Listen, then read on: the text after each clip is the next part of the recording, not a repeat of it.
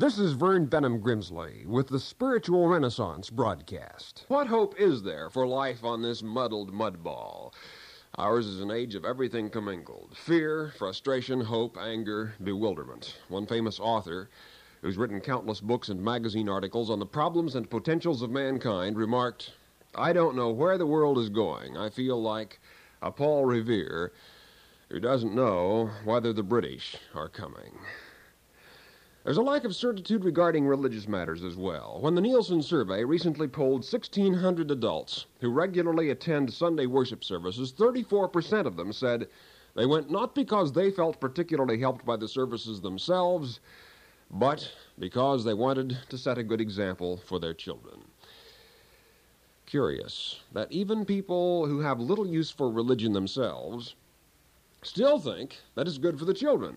And why might that be? Why would it be good for a child to have faith in God, but not particularly good or necessary for an adult to? The reason most adults say they want religion for the children, but not particularly for themselves, is that they quite rightly dread.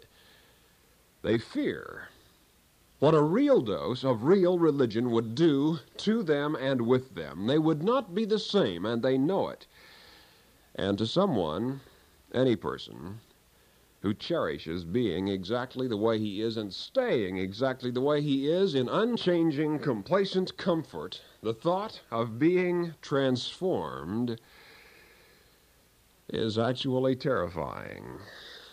Surprisingly, the person most in dread of what real religion could do to him is often not the thief, prostitute, murderer, scoundrel. It's the person whose life is genteel, refined, intelligent, sophisticated.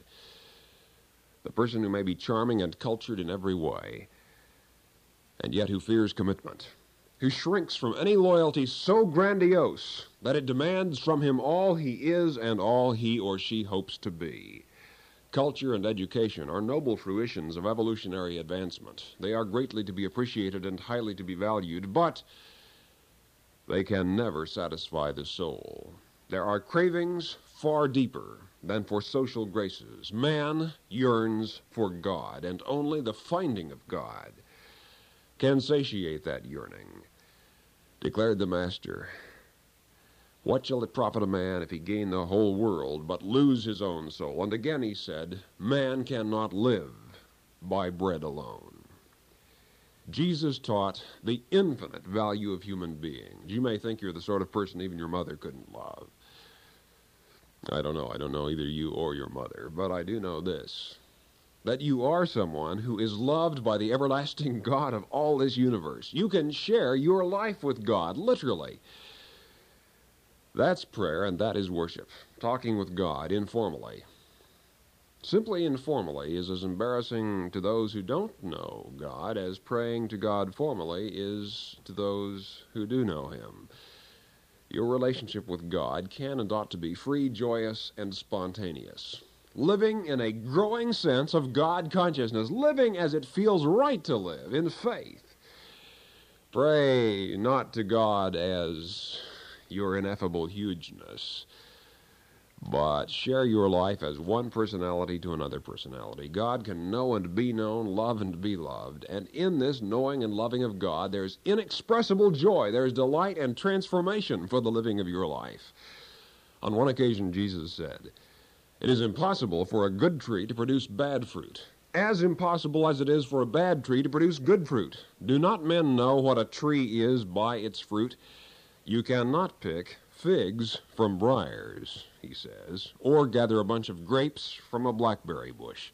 A good man produces good things from the good things stored in his heart, and a bad man produces evil from his own stores of evil, says Jesus. For his words will reveal what is treasured in his heart. One of the next objections a person may encounter to religion, to the teachings of Jesus, to what this man 2,000 years ago was talking about, is that some people will say it simply isn't commensurate with the latest findings of science, with the intellectual life, with what man has learned about the nature of this universe, of life on this planet, physical reality, in our studies of physics, chemistry, biology, biochemistry. And yet, Dr. Robert A. Millikan, the Nobel Prize winner in physics, described the responsibilities of science and religion in this fashion, and I quote him The purpose of science is to develop without prejudice or preconception of any kind a knowledge of the facts, the laws, the processes of nature. The even more important task of religion, and that is interesting in itself, that Professor Millikan describes the task of religion as even more important than that of science, whereas he himself is a scientist. He says the more important task of religion is to develop the conscience, the ideals, and the aspirations of mankind.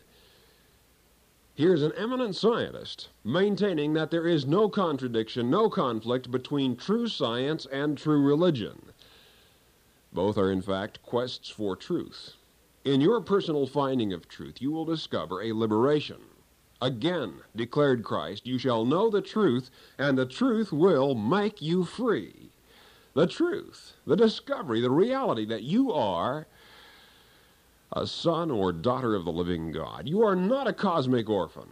The very first source and center of all things and beings, the creator, the controller, the infinite upholder of all reality in this universe of universes, loves you with an everlasting love, with a love which will not let you go, and has given a fragment of infinity of his very living, pulsating, kinetic spirit to indwell your mind, to electrify your personality, to make you new. By the processes of internal transformation, that God has a plan for this planet and a purpose, a will, for your individual life, and if you seek it, you can and will find it and only transformed men and women can create a transformed world. In a recent book, The Transformation, a guide to the inevitable changes in humankind, by George Leonard, former editor of Look magazine, he wrote, and I quote, recognizing that we are in the process of transforming ourselves into a higher species, we can focus our best efforts on this historic and all absorbing goal, we shall need instrumentalities already developing in such diverse fields as biology, biophysics, biofeedback, in education, psychology, and astrophysics. In this enterprise, philosophy and religion will be revivified and return to their central places in our lives. End of the quote real religion, a deeper commitment to philosophic values, a new age for humankind itself. There is dawning upon this planet a spiritual renaissance which will one day make more differences in this world and the way this world is than any scientific, social, economic, governmental, or international upheaval or transition in all of human history. And the exciting thing is that you as an individual can be part of it, if you will by daring to believe you are who and what in truth you are, a son or daughter of this living God, and a brother to every other person who walks this planet Earth. The kingdom of God is within you, and there is a plan and purpose for your life which will occupy you literally from here to eternity with the most exhilarating sense of destiny you could conceivably imagine or imaginably conceive, for that matter. Recently, there was a poll taken among language specialists to decide what were the most pleasant things a person could hear. They concluded that the five, quote, sweetest phrases in the English language are I love you, dinner is served, all is forgiven, sleep until noon, and keep the change. Honorable mention went to this sentence You've lost weight. Yet, as comprehensively delightful as it may be to hear that dinner is served or that you can keep the change, there is in fact something far more basic which every individual on this planet craves to hear that he or she is valuable, that he or she is somehow important to the larger scheme of things, that there is a cosmic reason for being alive in this universe, and that is precisely what a man 2,000 years ago came proclaiming. That the very hairs of your head are known and numbered to God. God loves you. Be of good cheer. Fear not. Be not anxious. Let not your heart be troubled, neither let it be afraid. One is your Father who is in heaven. These are some of the things Jesus said, and I'll match any one of those teachings of Jesus against dinner is served, keep the change, and you've lost weight. As the most refreshing and wholly delightful statements you could ever conceivably hear. And you've just heard them. The question is will you believe them? Is totally a matter of your individual choice whether or not you are going to claim and appropriate these spiritual truths to your life. You could be walking through a meadow utterly swirling with a million wildflowers at your feet, blossoms of every hue and fragrance, a veritable carpet of color everywhere you stepped. But it would be entirely up to you whether to pick some and take them home. Spiritual truth is likewise free in this universe. It is yours for the having and it is yours for the living, but only you can choose to have it and live it for yourself. Only you can do God's will for you. Nobody else rhymes, as a matter of fact. Nobody else conceivably could do God's will for you. This is the supreme purpose of all of mortal existence. For many, life is mere existence. There's no ringing and resounding sensation of meaning in being alive. There was a cartoon that showed a boy watching television.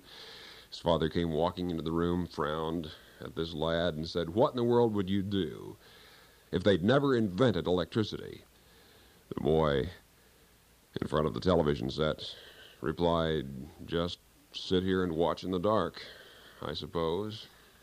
That which occupies your time is the mirror image of that which occupies your mind. And if there's nothing occupying your time, there is great likelihood there is nothing occupying your mind either. And yet, if you would dare to believe it, there is a plan for your life and a reason for your being here on this earth, and you can find it if you will choose to seek it you can begin to be excited about life, about your life. Existence can become interesting for you in a way you might never have imagined it could because the finding and the knowing of God is the most absolutely interesting and gripping experience in all of human experience. God has a will for your life, and if you will choose to align and synchronize your mind and energies with the mind and energies of the living God, who is the source and center of all that is, your life and ultimately this world itself will begin to change because when God and man go into partnership, great things can and do and will take place. And you can discover that for yourself beginning here and now, if you will have it so. If you're interested in these topics, write to us. We want to hear from you. At the Spiritual Renaissance Institute, Box 3080, Oakhurst, California, 93644. That's the Spiritual Renaissance Institute, or abbreviated SRI. For those of you listening in other countries around the world over our international satellite and shortwave network, let me spell the mailing address SRI Box 3080. Oakhurst, O A K H U R S T, California, C A L I F O R N I A 93644, United States of America. I've written Finding God, Getting to Know God, Seven Principles of Prayer, Life After Death, What Does Happen When You Die. You're interested in these topics, no cost, no charge, no obligation. Nobody's going to come to your door with an attache case and try to sell you something. Simply write to the Spiritual Renaissance Institute Box, 3080 Oakhurst, California, 93644 USA. This is a non-sectarian, non-profit program proclaiming the dawning spiritual renaissance, the fatherhood of God and the brotherhood of man, the worldwide family of God. And so for now, this is Vern Benham Grimsley saying, May God's will be done by you. Good day.